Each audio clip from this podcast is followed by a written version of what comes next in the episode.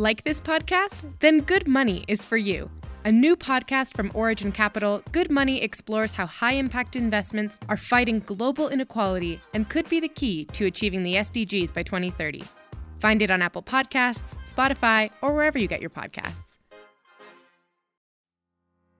We all know the importance of stepping back every now and then and asking if our day to day actions are taking us closer to our goals. And those of us in the social sector work hard daily to deliver on our promises to stakeholders. But in the long term, are we always achieving our desired results? As a CPIA or Certified Professional Impact Analyst, you'll have the tools to enhance the impact of your programs. Participants in the CPIA program learn to identify their impact, use innovative financing to maximize it, and measure and evaluate their impact in a meaningful way. With a teaching team that includes academics and practitioners, the three week long courses will give participants the skills they need to make a difference and set their organizations apart. The CPIA program at Queen's University is for anyone serious about maximizing their impact beyond the financial bottom line. Sign up for our 2019 courses today at cpia.queensu.ca.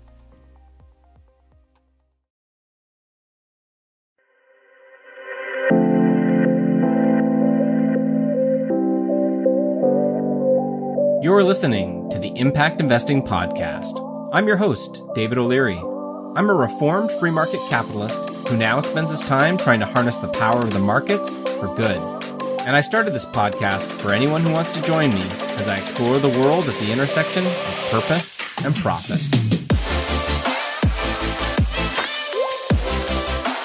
Hey everyone, welcome to the podcast. Today's episode, we have Jeff Cyr. Um, Jeff is a managing director of Raven Indigenous Capital Partners. And Raven is a, an indigenous led social finance intermediary. And uh, Jeff can unpack that a little bit and explain a little more about what that is. Jeff, welcome to the podcast. Thanks, Dave. Uh, thanks for having me on um, to the podcast. Yeah, happy to unpack what that all means for everybody. Yeah. Um, so let me just, you know, that'd be great start there. So Raven, our story is our origin story is we started in 2017. Oh, we started to bring the structure of Raven Indigenous Capital Partners together then. And um, I can get a bit more into that in a few minutes, uh, where the idea all came from. But we are an investment management, social finance, indigenous led intermediary. And we use those words very specifically um, because we have sort of, as we call it, the three legged stool of Raven Capital. Um, uh, one is, of course, an impact investment fund, which we just did our first closing in May. So, yay, super success there. Very happy with that. Two is we do social outcomes contracts, um, which is uh, a type of pay for performance, pay for success model. And we had just signed our first social outcomes contract a few months ago. And they're doing um, on reserve geothermal installation in indigenous housing on reserve, indigenous owned housing. Uh, very exciting. It's a whole new way of doing business. And the third one was we do some entrepreneurship and enterprise training. Very, we've done about 17, 18 sessions across Canada, really with early stage entrepreneurs. And so those are the, the sort of three main things that we do. And of course, on the side, we do a little advisory work in the Indigenous impact investment space as well that's who we are. I mean, at the core of it, there's there's Paul Lacerte, who's a managing partner, myself as a managing partner, and Stephen Nairn, who is the chief investment officer. And then we have two staff who we only recently actually have brought on full time. We're a very small unit that way. So awesome. That's who we that's are, great. and we're headquartered in Vancouver. If it, uh, you know, cool. In Vancouver. Nice. That's great. I missed number one. You were sort of listing three things that you guys do: the social outcome contracts, the entrepreneurship. What was the first one again? Impact Investment Fund. Yeah, Impact Investment Fund. Great. That's what I thought. Okay, so maybe let's take a minute and just unpack that each of those a, a little bit for everybody to make sure we kind of got everybody on the same page.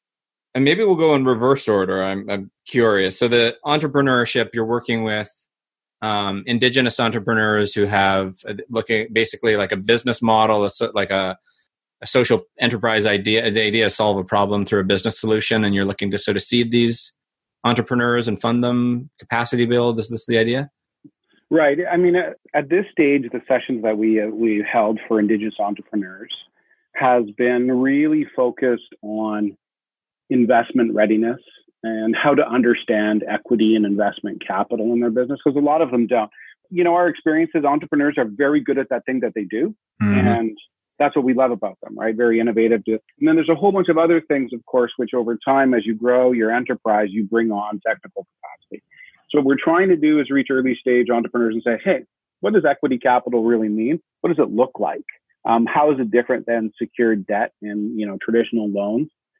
And so we've done sort of one day sessions with, well, by now it's a few hundred Indigenous entrepreneurs. And I think what the natural outcome of that is in this fall, what we're going to do is actually launch a much more intense Indigenous accelerator out of, well, well it'll go across Canada, but it'll start in Vancouver.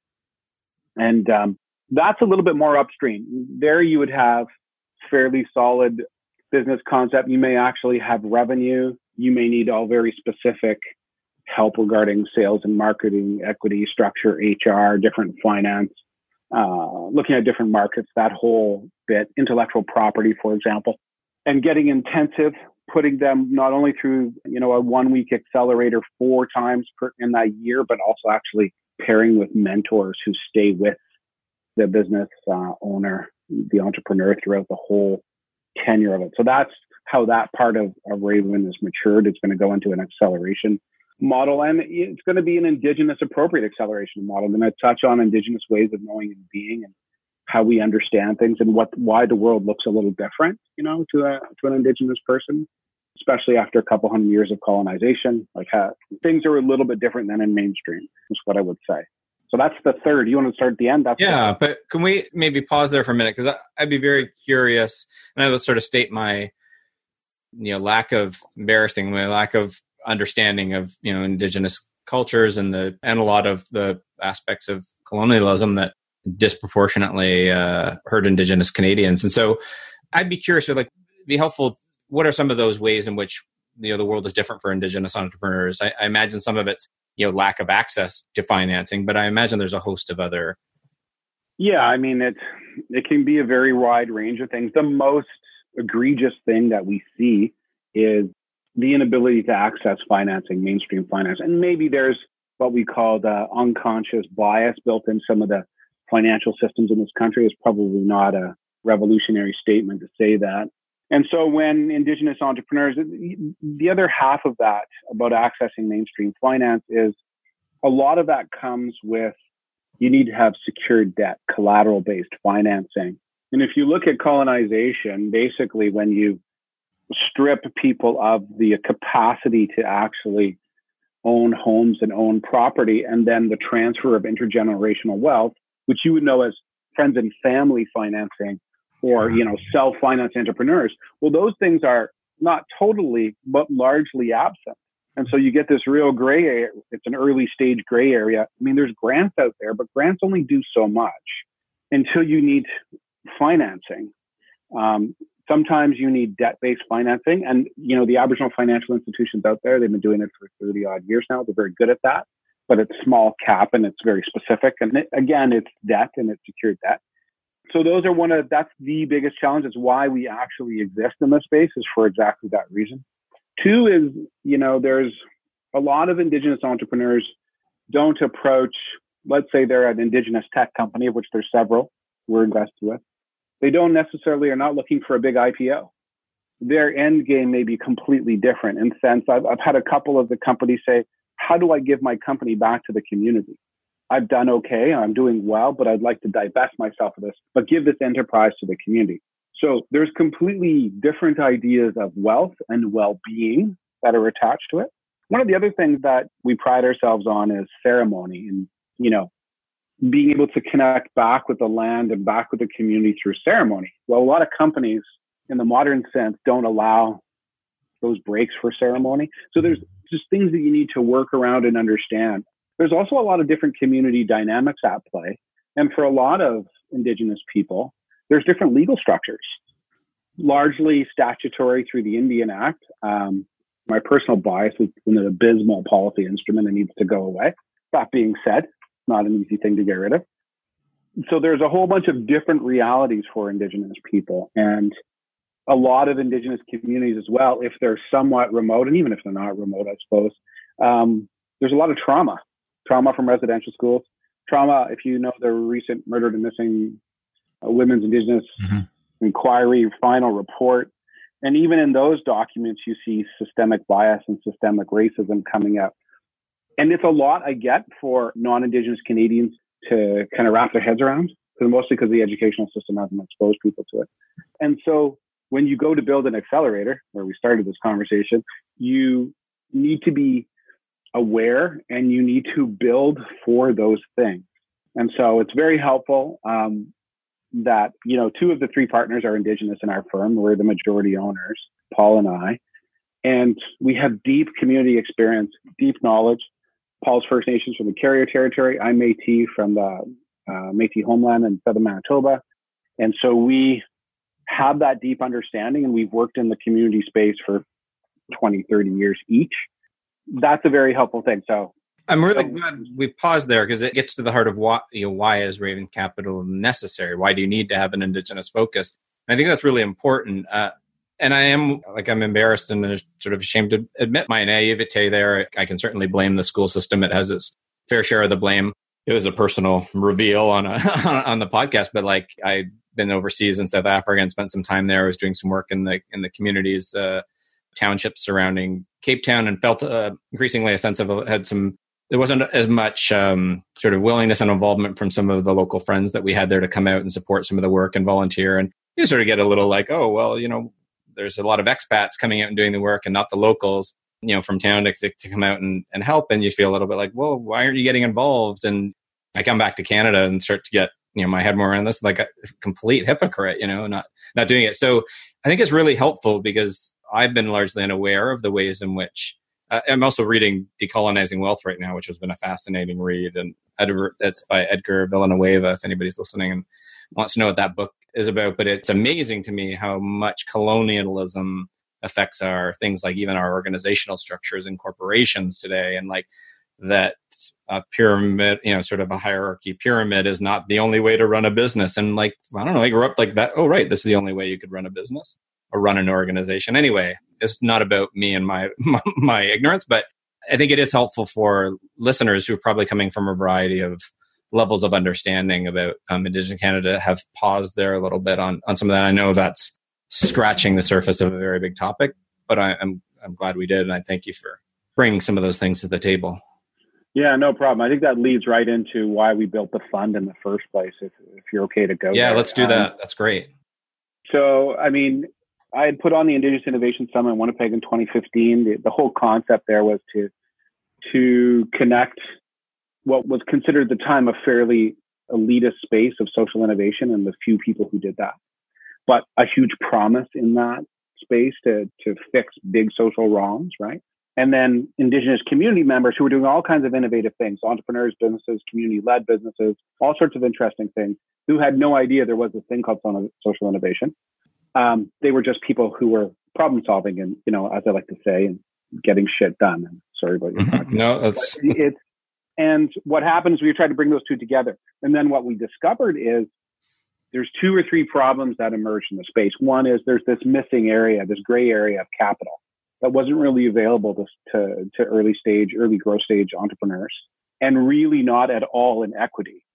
Um, besides Raven Indigenous Impact Fund One, the one we just closed, there isn't another equity fund operational at this time um, in Canada for that. And the other thing was there's a relationship handshake that would go on, that would need to go on between Indigenous businesses and finance. And the handshake wasn't really happening, or it was very awkward, it was very stilted. And it wasn't producing any good results for anyone along the way. Certainly wasn't bringing anything to scale.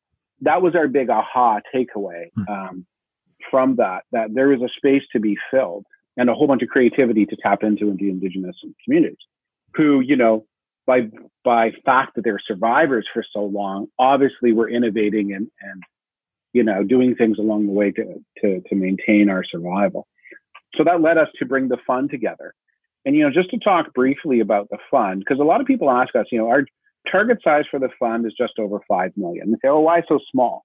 Well, as you would know from the impact investing space, if you're a new team and you're just getting bedded down, you basically have the need to demonstrate that you can do that and you can execute. And, and one of the important things you need to demonstrate is that there's a deal pipeline out there sufficient enough to fill the investment need.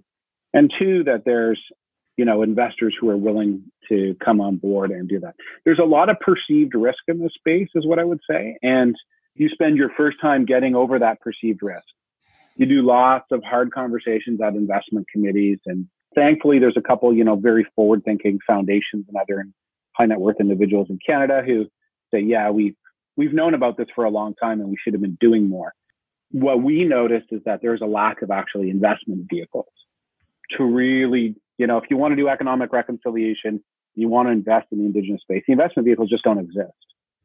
And so that was our move to build a demonstration fund. And here's what I can say about that, since we've had our first close, so we've got updated data for folks. That's what great. What we can say is that there is much more deal flow than we even thought. Wow. So if we had an extra five million, I think we could easily invest it. We look towards our second close in October. So it tells us a lot about the sort of hidden capacity, the you know, the hidden asset within the Canadian ecosystem. And you, you know, the other half of that is we're now starting to see, and I'd say mostly in the last month or so, um, a much higher level of interest from different investors. So those things are colliding nicely at this moment. It really is an inflection point to use that sort of social innovation term. So we're very excited about the fund and where it's going. And we can talk about what the future looks like after this fund closes in October. But um, is that a sec? That's a second fund with a second target of an additional five million. Well, our first target was to do half, so oh, two point five. Okay. So you're going to aim to raise and, the next two and a half. And now we'll do the next two and a half, gotcha. and it's, okay. it's already looking good. So we're not particularly concerned about that at this moment, but we're happy to take on new investors if you're listening. So the aim here was is we demonstrate the success of it. And throughout this podcast, maybe we should have a conversation about impact and impact okay. metrics. I think it's an important conversation. Um, is we look towards raising a second fund of more in the area of 50 million. So more a sort of market standard fund size um, and start deploying that. Okay, awesome. Uh, so I'm, I'm do want to come back and circle back on the, um, but just to sort of keep the thread going on. So we went from three to one to back to the two, this uh, right. social outcome contracts in the kind of geothermal space. I think maybe that's when I had first heard about you was in relation to some of the work that you were doing there. So, um, and I found it really interesting, and I'd love for you to just talk a little bit about that. Sure. Yeah, it's got a whole history story arc of its own, and I'll I'll try to keep that short.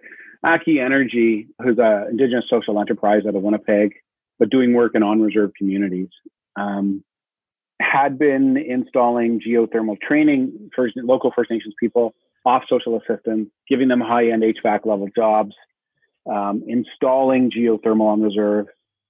So what they were doing was basically creating approximately a little more than a 50% cost savings in each of the homes um, the systems last 20, well, the systems really last 30 years, but we very conservative say the last 20. You also get a reduction in, in greenhouse gas emission footprint. You get the jobs that accrue. You get local economic development. Um, you get, you know, reduced utility bills and you get a whole secondary impact side about the housing stock and resiliency, what happens within the family unit when people are employed at good level good level jobs, that sort of thing. So that was happening. They were doing that and they'd done about just shy of 500 units over a number of years before there was a big policy logjam um, with the federal government within now what's called Indigenous Services, where they couldn't use the financing method they were using before. And so, you know, the McConnell Foundation and Community Foundations of Canada ourselves had gotten involved with them to basically just have a peer input process and say, hey, what's the real problem? You know, what's the real problem with this? And what ended up happening over a year of a social innovation lab, which we then, after the fact, called the social innovation lab, I think going into it was a series of conversation, um, was I think I, you know, I'm partially to blame to put up my hand and say, well, let's look at funding it differently. Let's actually look at having the government of Canada fund it behind the scenes and just journal voucher the money over to INAC. Canada, government of Canada savings, government of Canada savings. They save on energy, they save on the cost, they save on everything. Good for Canadian taxpayers, it's good for the government, it's good for everybody, right? We entered into a period of negotiations with them. Um, didn't work out. And so Community Foundations of Canada said, hey, you know what? This is so important that we'll step up and we'll be an outcomes buyer. And this could be a bit of a complex instrument, so I'm going to try to simplify it for, for folks. Um, people tend to think of social impact bonds. This is a social impact bond in reverse, essentially. What we do is we go back to the community and say, what exactly do you want? Do you want geothermal? Is this what you want? What are your priorities? Uh, these jobs, these social enterprises built on reserve, all this sort of stuff. And we had it validated and confirmed that that's what these four reserve communities wanted. So CFC said, okay, we'll, we'll Community Foundation said, we'll be a, an outcomes purchaser. And Raven Capital, and we just kind of found our feet around the time this was happening. I had um, created something called a community driven outcomes contract. It's really boring, but I wanted to call it exactly what it is. It's community driven outcomes contract. And so the outcomes buyer agrees to buy the outcomes. And that's just not financial outcomes. It's so for investors, they get a 4%, fixed 4% rate of return over two years. So that's great. You can't just get that in a bond or anything nowadays. So that works out well for most folks. But there's all those social outcomes that we talked about energy savings, jobs, all that sort of stuff. And we're willing to buy that. And then I, at Raven, would go out and accrue the investors. So we need a certain amount of investors. The investors put their capital in, which they're already doing, by the way. So this already exists and it's already running. Um, the investors put their capital in. So they upfront the capital cost. Aki Energy does the work and the outcomes buyer buys the outcome at the end of the day, including a 4% rate of return for those investors. Um, now here's the, it's 125 geothermal units. They're capital intensive units. So there's a few million, a few million dollars involved in this. But here's the exciting thing on it. It, you know, where we innovated was centering the community at the core of it and keeping it there, making sure that the community's needs and interests are being met. There's a whole bunch of on reserve and in community energy projects that have failed or that, you know, they're really about the money and they're not really about the community. So we wanted to make sure that that, you know, that core was um, protected and maintained. Then, you know, one of the more interesting things is in response to some questions, I created what's called a rate card. Now, rate cards are generally used in the energy industry, actually. But the rate card we created here was for the actual valuation of the social outcomes. So we would value the jobs. And so the, the jobs were valued in this case at, you know, there's value for the training, there's value for the jobs. And the jobs are valued, I think, the direct investment in community was around 1.3 million. And so it allows somebody like Employment and Social Services Canada, ESDC, to come and say, well, I'll buy those outcomes. Indigenous Services, well, I'll buy the hard capital cost of the actual equipment. Um, you know, somebody else will come in and buy the training costs. So what the, the outcomes buyers allows you to, I mean, this deals with a really big government of Canada problem called silos. And so this allows each department to pick the thing that they'll buy. And basically you syndicate the selling of the outcomes to different departments. And so because they have very specific mandates and you don't have to coordinate them, and I used to work in government, coordinating is really hard, then they can just buy it. So it's a whole new way for government to actually finance it. And they only have to buy it if it achieves its outcome. Yeah. So all in all, it moves the risk and it, it you know, up and up fronts the rewards and it gets out of, you know, what a good friend of mine, Sean Loney would say, the leaky bucket economy on reserve where outside non-indigenous companies come in, pour in expertise and then pour it out, um, leaving the communities with not much you know, and this has happened with water systems and other systems. That's that's nothing new. And you know, if you allow me a minute here, uh, yeah. the outcome of that it's so it's so exciting that we were approached by First Nations community in British Columbia to do uh, four more clean energy projects. So we started a, uh, an Indigenous clean energy lab there to kind of map out what an outcomes buying contracts would look like in that context. Who's supporting that lab? The government of British Columbia which alone is interesting because this is an on reserve project. Huh. So then we were approached by um, our good friends at the Lawson Foundation and Aki Foods and First Nations and PEI in Manitoba to look at diabetes interventions through a social finance outcomes contract. So we started an Indigenous Diabetes Solutions Lab, which looks at a suite of interventions you need to reduce diabetes in community. And here's what I would say to people. If you think energy has good cost savings, nothing beats healthcare system cost mm-hmm. savings, which are like 10 to 20 fold. And what we think we can do is build actually a new market based financial instrument. So as opposed to running around and collecting investors, because oh, that's painful, there's, we may be able to do a regulated securities instrument. So we're looking at ways to innovate around that too.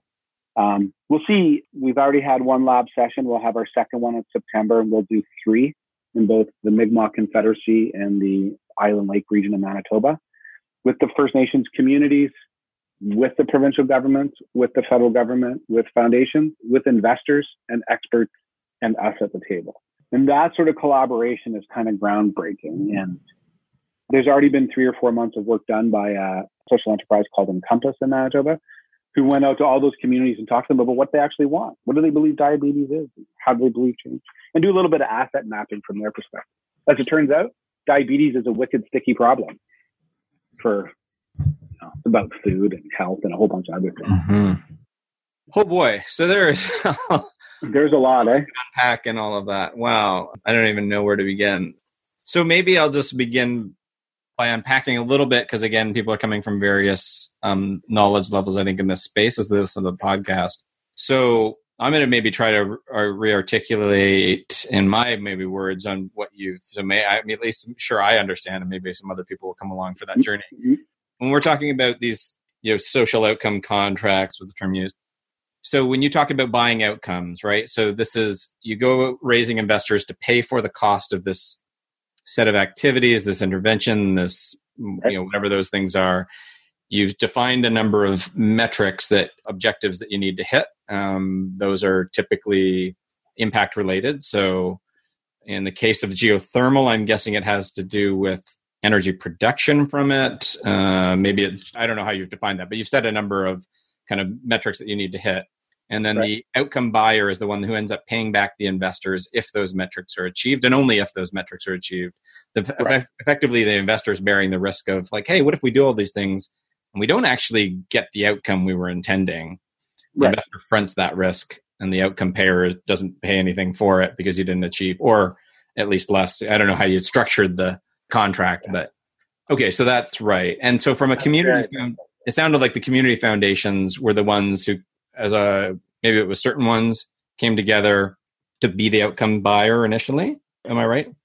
Yeah, the Community Foundations of Canada, so the umbrella body of community foundations came in and said, no. "Oh, the umbrella body itself did it."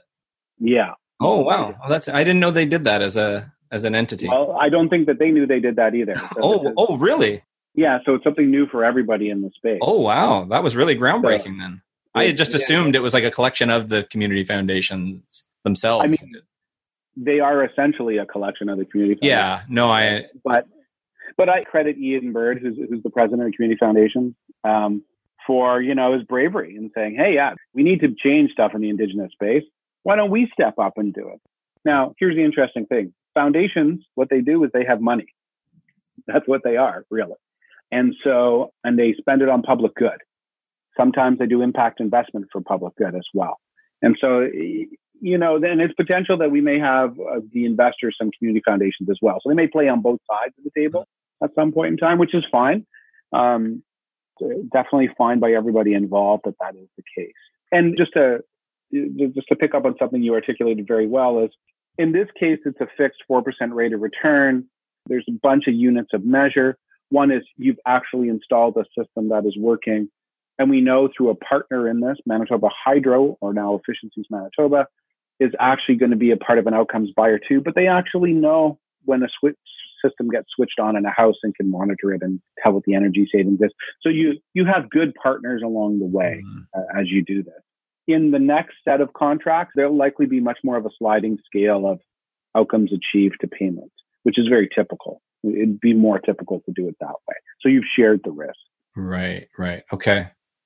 And then I guess from the community foundation's perspective, that was like if they end up and they is this done? Like they ended up buying those outcomes? Was that, or is it still in progress? It's still in progress. We're just sort of in the first quarter of the work. Okay. So, so and it's a two year project. Yeah. And when they buy that outcome, that is that effectively a grant for them? You know, internally, they how they working that Yeah, out. you're not sure. internally, I'm not sure. okay. and Yeah. I don't really want to ask them that. It's up Sure, to them. sure, sure. out. Yeah, no, I don't. uh, Fair enough. You're, I can't. You can't expect you to answer for them. Okay, yeah, interesting. And then, kind of the. I think one of the unique aspects, and you touched on it before, is right. Instead of, hey, we're going to bring in an outside firm to go install all of this and bring in outside experts. What you're doing is training and equipping locals in communities to maybe help set these up, or once they're set up, run them. And that's creating. Yeah, jobs. actually, we actually set. We don't like we work with local Indigenous social enterprises to either do it or to set up a social enterprise that the reserve, the band, will own. Yeah. and they will be there forever. You know, you have this weird situation now in North America that the greatest collection of geo exchange installers happens to be in on-reserve communities in southern Manitoba, which is really weird. But that's the fact because they've been doing it for a while, right? Hmm. They have now spin-off social enterprises that they've done and some. Like in the Fisher River community, they built a car wash and a laundromat and a gym, all with geothermal and geo exchange. Now going to mini grid. They just um, funded their own school and have put geothermal in the school using the same installers that started on these projects. These were Wow. so there's huge spin-off effects along the way. Wow. You know, um, this type of thing is not my forte, the kind of energy production, um, whether it's sustainable or not. Is there some sort of technology that allows geothermal to be more viable in more recent years? Has this always been something that we just haven't thought creatively enough about how to extract it? Like, what's, what's, why is this now, and why hasn't it been done for a longer period of time? I don't really know the history of energy production Yeah. well. In southern Manitoba, these are what we call geo exchange units. So you drop six feet down, you put a loop in a sort of PVC like piping with a water based heat pump furnace. Some houses you have to do some retrofitting on, some you don't, um, with a biodegradable liquid that runs through these pipes. The benefit to this, and here I want to talk for a second about social impact, is one of the benefits of this is it provides air conditioning in the summer. Yeah. Now, Manitoba is actually quite hot in the summer, like very hot, like 35, 30. So it gets quite warm and then stupidly cold in the winter. And I can say that because I'm from Manitoba. when we went there to look at the units and talk to some of the community folk, um, one of the grandmothers said, Hey, you know what's so cool is I have air conditioning in my house.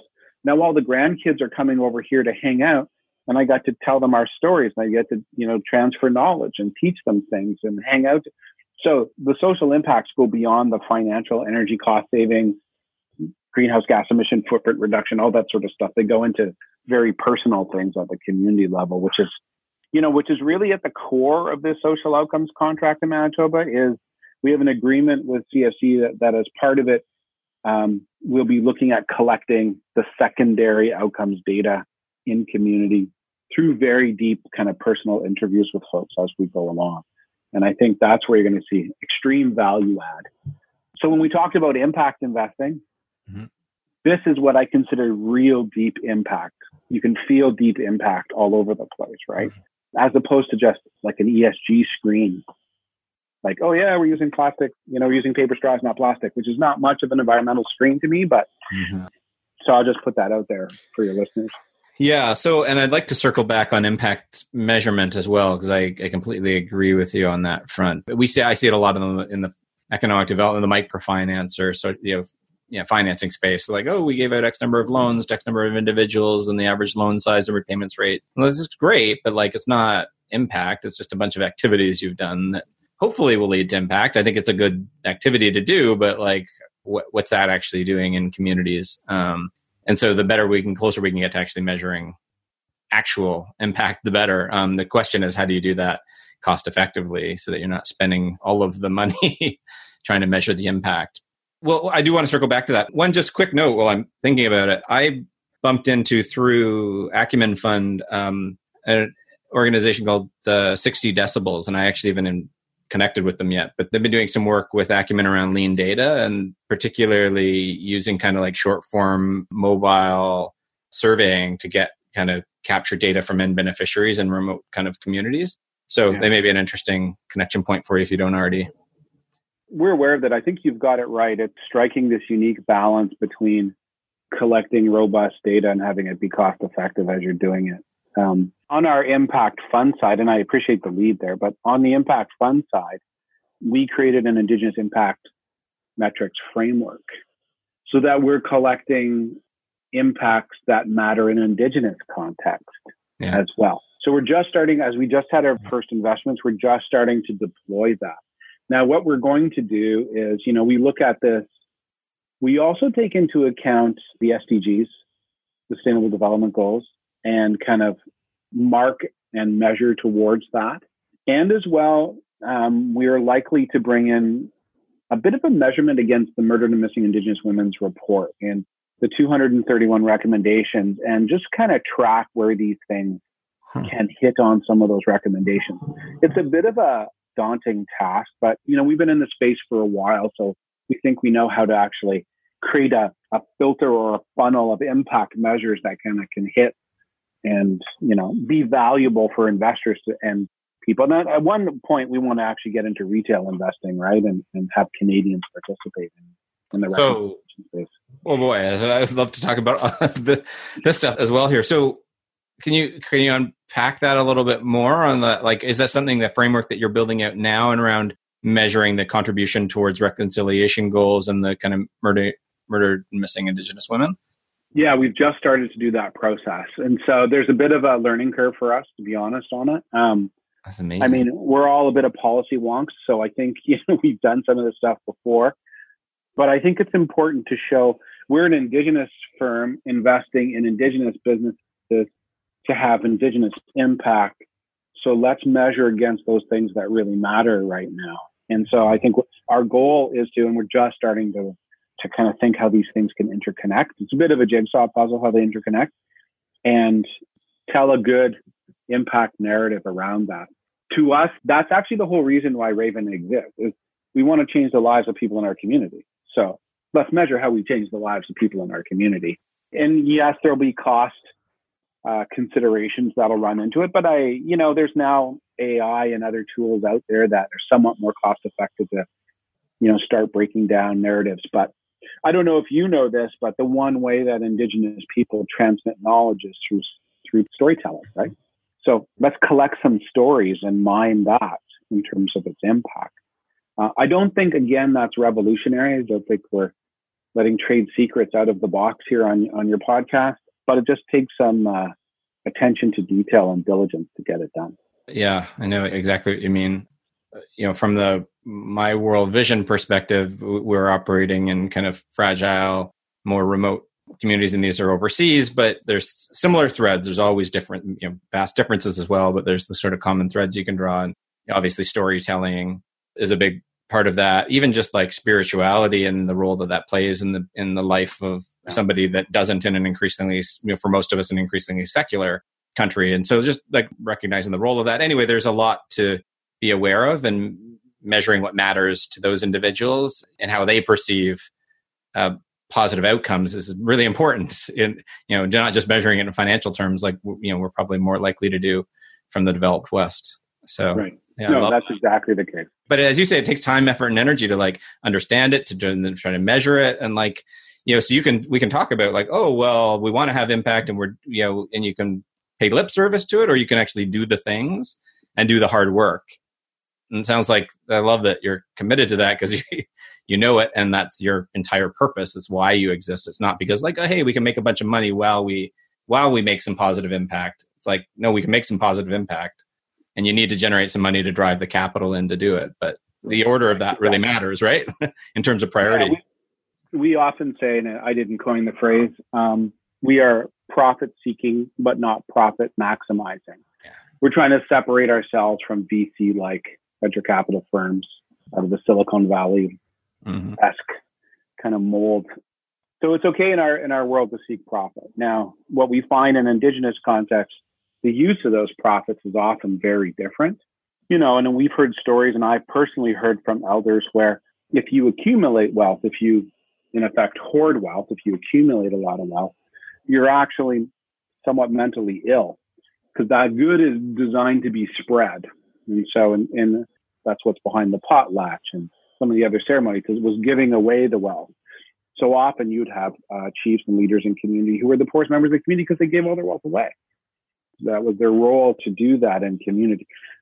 If you take that and you transfer it to impact investing, you have investees, companies we've invested in, who take a whole different look at what the end state of their mission is. It's okay to make money. It's just how they want to do things at the end of the day with that. And so, yeah, we're, you know, my opinion is, and I'm probably sound somewhat out there, is that we likely do economics wrong in the Western world, maybe most of the world, in the sense that we drive towards growth and we drive towards GDP. We don't actually ask ourselves what that means at the end of the day. Mm-hmm. And we're probably getting it wrong because we have things like a massive gaps in income equality. We have rapid problems with climate change, you know, some unrestricted industrial growth. If you take recent news articles like ocean plastics, one of the major things behind ocean plastics is actually ghost netting, ghosted fishing equipment that's been dropped and left and it floats around the ocean, right? That's the biggest problem. That's actually a problem of economy. That's a problem of economics and how people are doing the things that they're doing. So when we think about what Raven's doing, we're thinking about the whole thing. Like why, and we do this in our screen. So this is an interesting conversation for your podcast. We only invest in indigenous enterprises indigenous controlled, owned, managed with indigenous teams and intended beneficiaries. And it's some mix of those.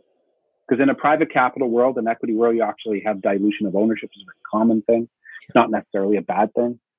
And so, yeah, we often, we will take minority stakes on board sometimes, but in minority positions. And if you want to talk about wealth and economies, one of our grounding principles is to have responsible exits from these investments and that means management buybacks, employee buybacks, um, exit structures that leave the wealth and the management capacity inside those enterprises and inside those communities. And then we go on to the next one and bring technical assistance and capital and other things to help folks out. So, I mean, you're giving me an opportunity to talk about stuff I haven't really talked about at length. No, I love it. I'm really happy to have this. I think this is endlessly fascinating and, and I think it's it aligns with my worldview. So you know, maybe I'm in an echo chamber here, but I, you know, well, I was just at Women Deliver last week, and they're talking about, you know, we're talking about investing in women-led businesses, and not, you know, not that you can't, you know, men-led businesses can't be doing some positive things to gender equality, but like women are disproportionately not getting access to capital compared to men. Right. They're not, they don't own decision rights, and like we need to start shifting that. We need to, you know, so it's the exact same thing, and probably even more pronounced in an indigenous context, and we need to get power and money and decision rights into the hands of those who don't have it. And the disparity is just so crazy. I mean, measuring GDP is such a, you know, it's such a crude attempt at measuring progress, right? Like, I mean, I don't, that we're not even questioning, you know, the limitations of it is kind of crazy. So anyway, this is all up my, right, you know, right in line with, with my thinking. I'm curious for your feedback. I, you know, it struck me when we're talking about social enterprise.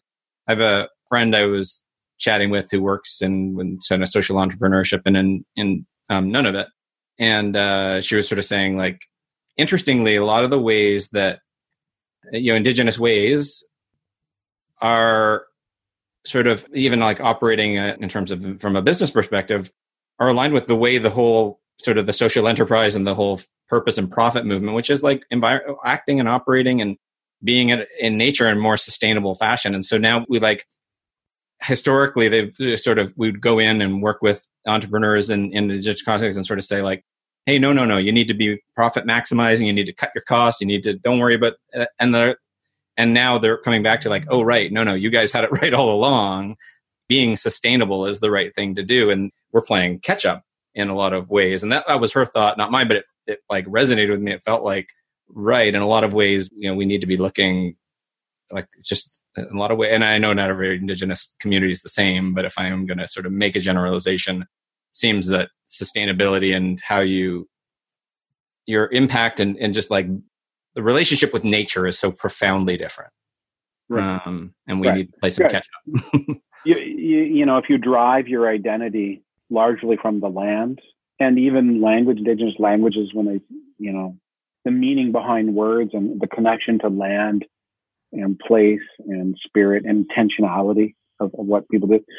does come through, not in every, but in the vast majority of Indigenous social enterprises for sure, and lots of the Indigenouses about how they want to interact with the world. And they're willing to, I don't know if the word sacrifice, but they're willing to take on, on balance a lesser return on investment for, you know, sustainability and impact and, you know, good health, mindfulness, well-being, whatever words that we want to use. So that actually makes some of our work easier as we invest in it because they're kind of already there. We don't need to take them to that place. Um, what I hope and what I think will go on in the impact investing movement, as people will recognize that as a value, an additive value to the portfolio, that those businesses really mean sustainability in a deep way. Um, because of who they are. I mean, you have to report on it, but I, I think it, it adds value as an investment thesis component to things. It's part of our theory, so I'm hoping it does. And it seems to be working out that way as we go through just past the first round. Yeah. And so, I mean, one of the things that I would say to that I, we think is very important, and this is a very good analogy to the gender, gender investing and gender equality movement, which is you know, it's just worse in the indigenous context, pretty much. It's kind of the same thing, but worse with mm-hmm. a whole bunch of colonialism, you know, hmm. wrapped up in there. Yeah, yeah. Is that you need indigenous led enterprises, indigenous owned enterprises, indigenous led intermediaries, indigenous led capital. Like it's all part of the theory because when you do that, you know, we always look for this in impact investing. And I'm sure you know this more than I do is you want everybody right aligned so that you know usually that means right aligned to make profit but in this case it's right aligned to do a whole bunch of other things too right yeah. so you know yeah. that's why and that's why i think gender led businesses as it turns out in an entrepreneurship sessions indigenous entrepreneurship sessions that we ran uh, 70% of the participants were women yeah which kind of matches what we kind of colloquially know like having been in community for a long time so hmm. That's great. I hadn't made that connection just until we sort of chatted right through to this final point around like your impact fund and you're investing in indigenous led businesses. I mean, if you want, you know, socially responsible or environmentally responsible businesses, boy, like it's almost just sort of like endemic to the names, the businesses because of that value. So I, yeah, I love that. I, that's a, a, fantastic thesis, and I think teasing it out for people so that they understand that from an investor standpoint, I think it would be a huge boon. Yeah, it's not always hard baked into it, but a lot of the time it is. So. Well, right. I don't want to over, but like it feels like that's a pretty great first, you know, cut at. Like I'm disproportionately likely to get a business that's acts and operates in a sustainable manner if it's indigenous led compared to, you know, is, is it an oversimplification? Probably, but like, boy, it's a great first cut. you, have increased your odds. Yeah, right, right. And that's the, the language of investors, right? We're just trying to skew the probabilities. Right. Exactly um, so can we spend a few minutes? I'm mindful of the time, but like I maybe just a little bit about like how did you your story? Like where did you start and how did you get to where like what you're doing now? You're doing some really amazing stuff. Probably it worked out that way because I didn't start from the investing space mm-hmm. at all. Yeah. So I was actually born on Vancouver Island in the uh, in Comox, the land of the Comox people, actually, because my dad was military. So how that works into the story is um, we come from a large Métis family in St. Francis Xavier and St. Norbert, Manitoba, scrip along the Red River, the whole kit and caboodle. But my father and four or five of his siblings, he has 11. Anyways, four or five of them joined the military, Air Force and Army predominantly. Um, because, you know, of poverty, really, and, you know, needing to earn a living at the time. That's why I ended up being born in Comox because we were stationed in British Columbia. And then I spent six years in Germany, in Baden-Baden there. And then finally back to Ontario, Saskatchewan, and Manitoba. It's the problem of being in the military family. And I ended up doing my high school and undergraduate work in, in Manitoba at the University of Manitoba. And I had spent a couple years in India on an exchange program and came back to study Asian languages. These are the other Indians, as we like to say, in a funny way. Asian languages and politics. And what happened is I got involved in, um, well, I worked for a while for Canada Customs just to work my way through school and as a teaching assistant. And then I went to Queen's University to pursue my doctorate work, which I didn't finish because I, I, I left that Um, I had a very ill family member, and I went back to Manitoba to take care of them.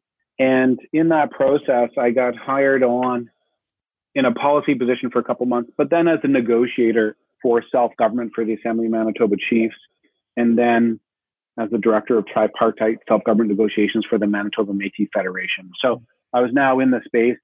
And primarily what I did then for the next, I'd say 15 years or more, if I've ever stopped, was actually negotiations as a negotiator. Mm-hmm. And I was then headhunted to go into Ottawa and work under doing some Aboriginal consultation under the Nuclear Fuel Waste Act.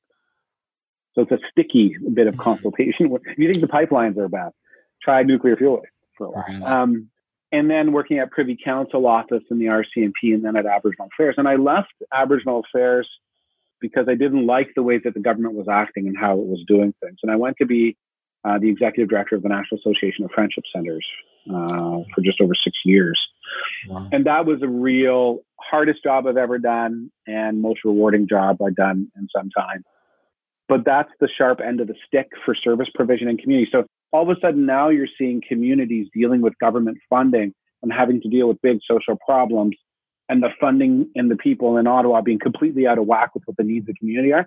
And it's just so apparent. And even if you tell them, they still don't because they're kind of, and, and I was a federal bureaucrat, so I can be honest about it, because people get slavish to the things that they know how to do and are very unwilling to change. And then you, you get some paternalism in there and other things that just occur in big bureaucracies. And it was through the National Association of Friendship Centers when I put on the Indigenous Innovation Summit that it became clear to me, and that's the the the, the story of um, starting Raven Capital at that point. And we've had some really key supporters along the way. The McConnell Foundation has always been a leader in Indigenous granting in the space mm-hmm. and a thought leader in social innovation. Um, they weren't doing much indigenous social innovation because that really didn't exist, but were willing to go down the path with us. You know, one of our first investors, and I'm, I'm pretty sure I can be a public about this in our fund, was a group called the InSpirit Foundation. It was a smaller Canadian foundation, but super forward thinking. And they did something what I consider revolutionary, which they probably think is just de rigueur for what they do, is they shared their due diligence of us with other foundations and other investors that's super important because you cut down those really big time frames right down. So having key allies along the space was really important. As we first came out here, but this is all fairly small capital.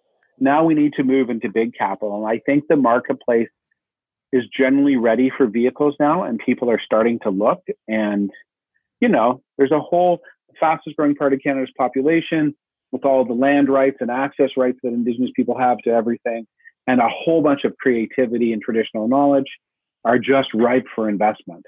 And so, and for growth in the sense that Aboriginal people want to grow, but growth in, in a business context, if you're a major insurance company or financial institution or pension fund or bank or, and in the social finance side, you know, really, um, myself and Paul Lacerte, um, we've been looking at social finance instruments for a while in our other jobs. And he was CEO of the, the BC Association of Friendship Centers for a while, for 20 years, not just a while. And we were trying to find different ways for governments to spend money that led to better outcomes. Because governments and some investors like to count things, count heads, count people through programs, count jobs. Those sort of things may not be as value or as resilient at the end of the day. Mm-hmm. Um, you need a bit of a resilient economy in a lot of ways. So I'm also driven by the fact that I have five children, uh, you know, a beautiful Métis wife who works in the space as well. And it's good because it was a hard push up the hill to get Raven going. It wasn't, I suspect it was harder for us than for non-Indigenous financial institutions. So mm. that, that's part of my takeaway on that is it's tough. And I think there's unconscious bias different that exists in the system and a lot of perceived risk. You know, the other on reflection, I think it's only our third business partner, Stephen Nairne, who's a world class impact investor who's been doing stuff in sub Saharan Africa, Latin America for 10, 15 years and gets better than market rates of return on his funds. And he left that work very purposely because he recognized uh, sort of what you said. Hey, wait a minute in Canada, there is this issue. Why aren't we doing this here after he read the Truth and Reconciliation's call to action? and, and then approached myself and then Paul to sort of say, can we do the right thing in our own backyard? Mm-hmm. I mean, I'm way off track here of my origin story, but no, it's great. Things that drive me. I mean, and I've sat on boards, and I used to be on the Trillium Foundation's board and chair the um, CIHR's Indigenous Advisory Board for CIHR, the Center for um, Indigenous Health Institute of Health Research in Canada.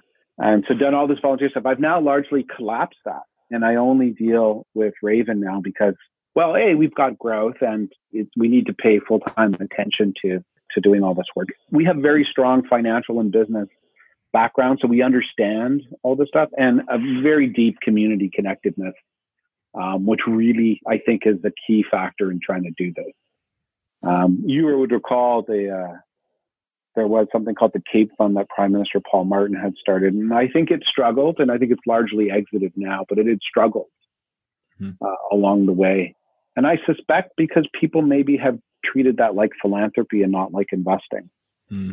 I suspect your attitude going in matters a lot to how you do things. And they were not an indigenous group, fundamentally. Yeah, right, right, right. The relation, those relationships matter. That understanding yeah. matters. Yeah.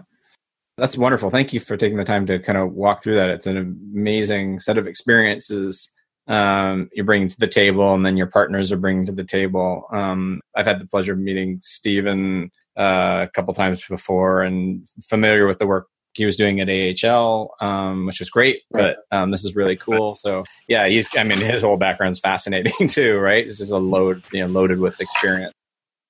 So maybe we can finish off just being mindful of time, really going back into the fund in a little bit more detail. Maybe you can talk a little bit about the types of names that you're looking at. Like, how what are you? You're primarily making equity investments. Are you doing any debt? Um, what size of investments are you making? Sure. Yeah. Any entrepreneurs listening, uh, led entrepreneurs, they may want to. Right. Close. So the ticket size we look at is between 250,000 and 1.1 million. Okay, so pretty early age at the low end. Right. Um, we think that that's where our services are kind of best placed is with that group. Um, to be honest, they're also super exciting, um, super exciting businesses. And our first investment, which is fairly public, is in a tech firm called Animikii out of Victoria on Songhees First Nation. Um, real super Canada's first Indigenous B Corp, like really leaders in the space. And we think some of these companies, you know, can have real growth should they choose to have it. Um, so we are somewhat sector agnostic for the demonstration fund, but it seems to be that we've clustered um, around tech and IT, around um, marine and land based products, ecotourism, and likely some in human capital. So those are the spaces that seem to have emerged for us in our deal flow. Of course, we're still writing deals and seeing entrepreneurs right now and then get super exciting calls as early as yesterday. We are definitely a national firm. So we have uh, from Victoria to New Brunswick to Northwest Territories to Iqaluit to Winnipeg and Edmonton. So we have stuff everywhere. Uh, Canada's a big place. Cost of doing business is a bit expensive, but mm-hmm. it's uh, very exciting opportunities um, in that.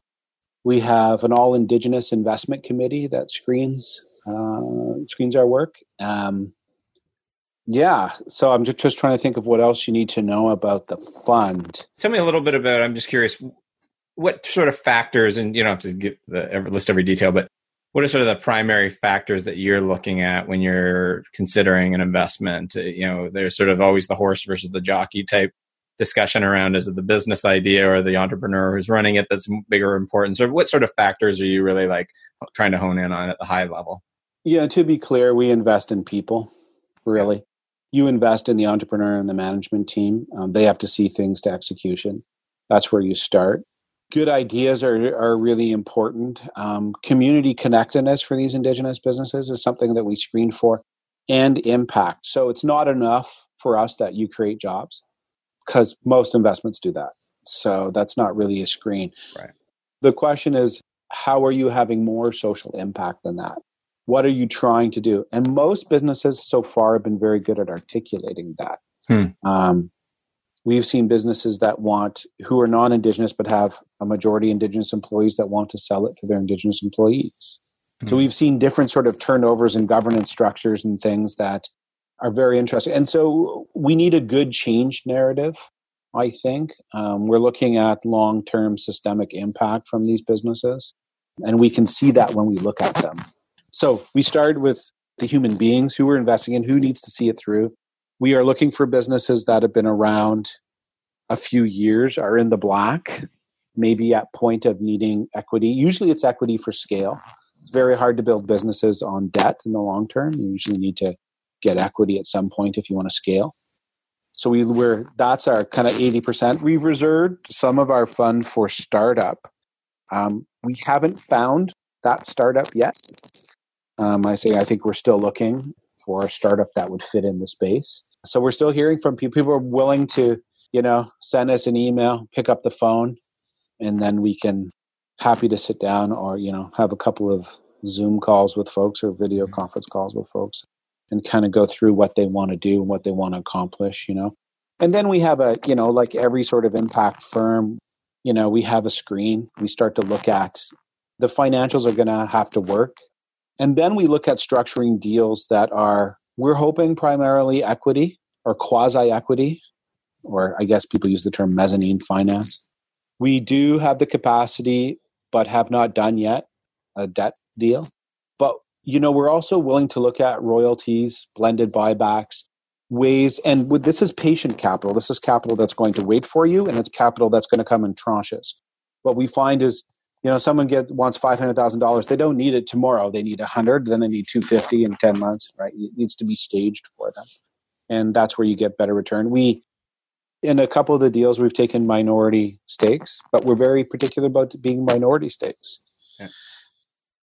So we're also working towards you know i think that there's a an undeveloped space in this country around intellectual property which we're horribly bad at in canada we're not good at commercializing intellectual property and protecting it. And I think that that's a place, a role that we're going to con- like increasingly play with our enterprises about their intellectual property and how to monetize that or protect it. Depends what they want to do with it. So yeah, those are the sort of businesses that we're looking at. And I think in a second fund, we'll look at larger ticket sizes. We'll do a, a bigger range. You mean you don't want to do you know two hundred and fifty thousand dollar deals on a fifty million dollar fund, you'd get tired really fast. So I think yeah, you'll use different sizes on the second fund, but I, we're quite willing to stack capital with other investors, and we did on the first deal. Business Development Bank of Canada came in. We did a million dollar deal with Animikii. This is all public, by the way. Yeah. And uh, Business Development Bank of Canada came in for two fifty. and We came in for seven fifty. So oh, awesome. We're we're willing to work with the players that are out there including other Aboriginal financial institutions, which there's 51 of them across the country. So mm-hmm. they're doing lots of good work. That's great. That's awesome. So maybe the sort of last thing we'll touch on, upon a little bit because we've talked you know, about impact numerous times, and you know I think it's an issue all of us in the impact investment space wrestle with is measuring impact and and then sort of tracking it in ways where, especially if you're walking across different contexts or different sectors, you're achieving different impacts in different spaces. How do you sort of now, when you're talking about an impact fund and you're investing across different sectors, how do you sort of think about for the fund itself in aggregate the impact that it's having and being able to communicate that to your investors? Right. So let's be honest. We, we've set some things in place and we're working towards how we'll, in the end, report on it. Yeah. It takes time um, to build that. Yeah, it takes time to do it right. I mean, what we're starting with is working with each of the individual enterprises on their impact narrative. Okay. Um, that doesn't mean standardizing. That means just working on it so they understand what it is. Right. And we've had, you know, some success with our first enterprises who are doing that. And then what we're going to do is collate that and look at it from an indigenous perspective. In community, what does it mean? And start to draw out categories of impact and then what I think what it really requires, I mean, anybody can put a spreadsheet together or a chart, but what it's going to really require is storytelling that is exemplar of the thing that you say. When we say this changed these people's lives, exactly how do we mean that it, this changed their lives? Mm-hmm. And so use a story to tell it and then to bring out different indicators on that. Um, we will be looking at things I don't think regular funds look at. I think we're going to take a hard look at resilience um, community resilience that gets changed or individual resilience that gets changed. Um, these are sort of early stage thoughts about how we're going to go at it. And then what I think the easiest thing in the world to do is actually connect it to SDGs. I think those are wide goalposts. Mm, yeah. You can run at those. But it, it's a purposeful intent to have a conversation with Indigenous communities about those SDGs and Indigenous entrepreneurs so that they think about it. So it's mm. more about translating it down the line than it is more us translating it up. We're actually going into community and say, and into businesses say, okay, now I want you to think about your impact because mm-hmm. I think it's here and you're not saying that it's there. So let's talk about that. And then we've had a couple conversations where they went, oh, yeah, you're right. That is impact alone. One of the things that we notice is B2B, so indigenous business to indigenous business work that started to emerge, um, which we think is in a very important impact narrative that otherwise doesn't get captured.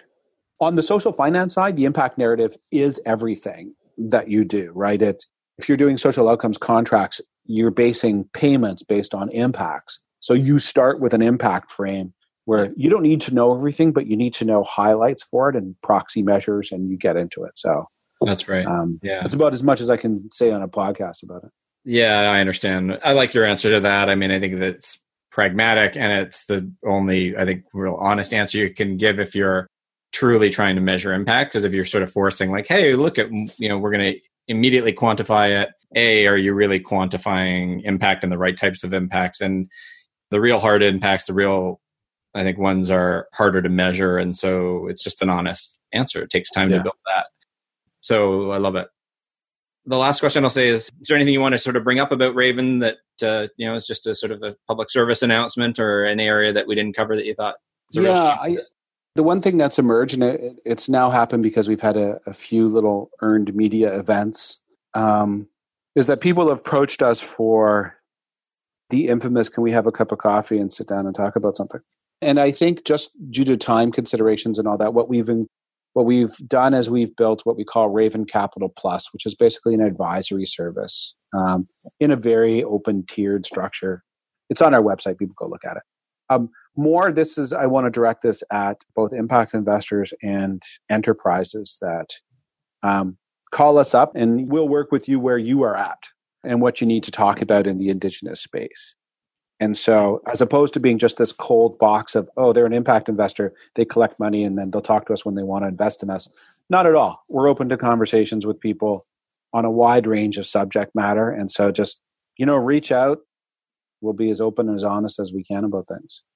Awesome. I am going to check that out myself. Um, maybe we'll have another conversation at some point on, on that front. I'd love to, I would definitely, as a fan, following the progress at Raven. And um, what's the website for everybody? RavenCapitalPartners.ca.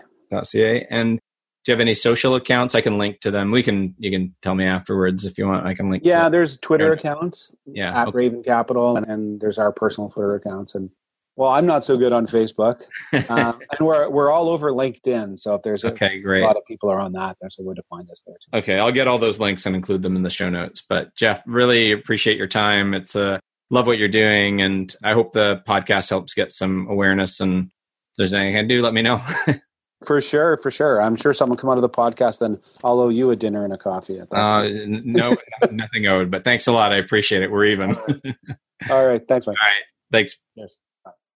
Hey everyone, thanks so much for listening to the Impact Investing podcast. If you like what you heard, I'd be incredibly grateful if you left a review on iTunes.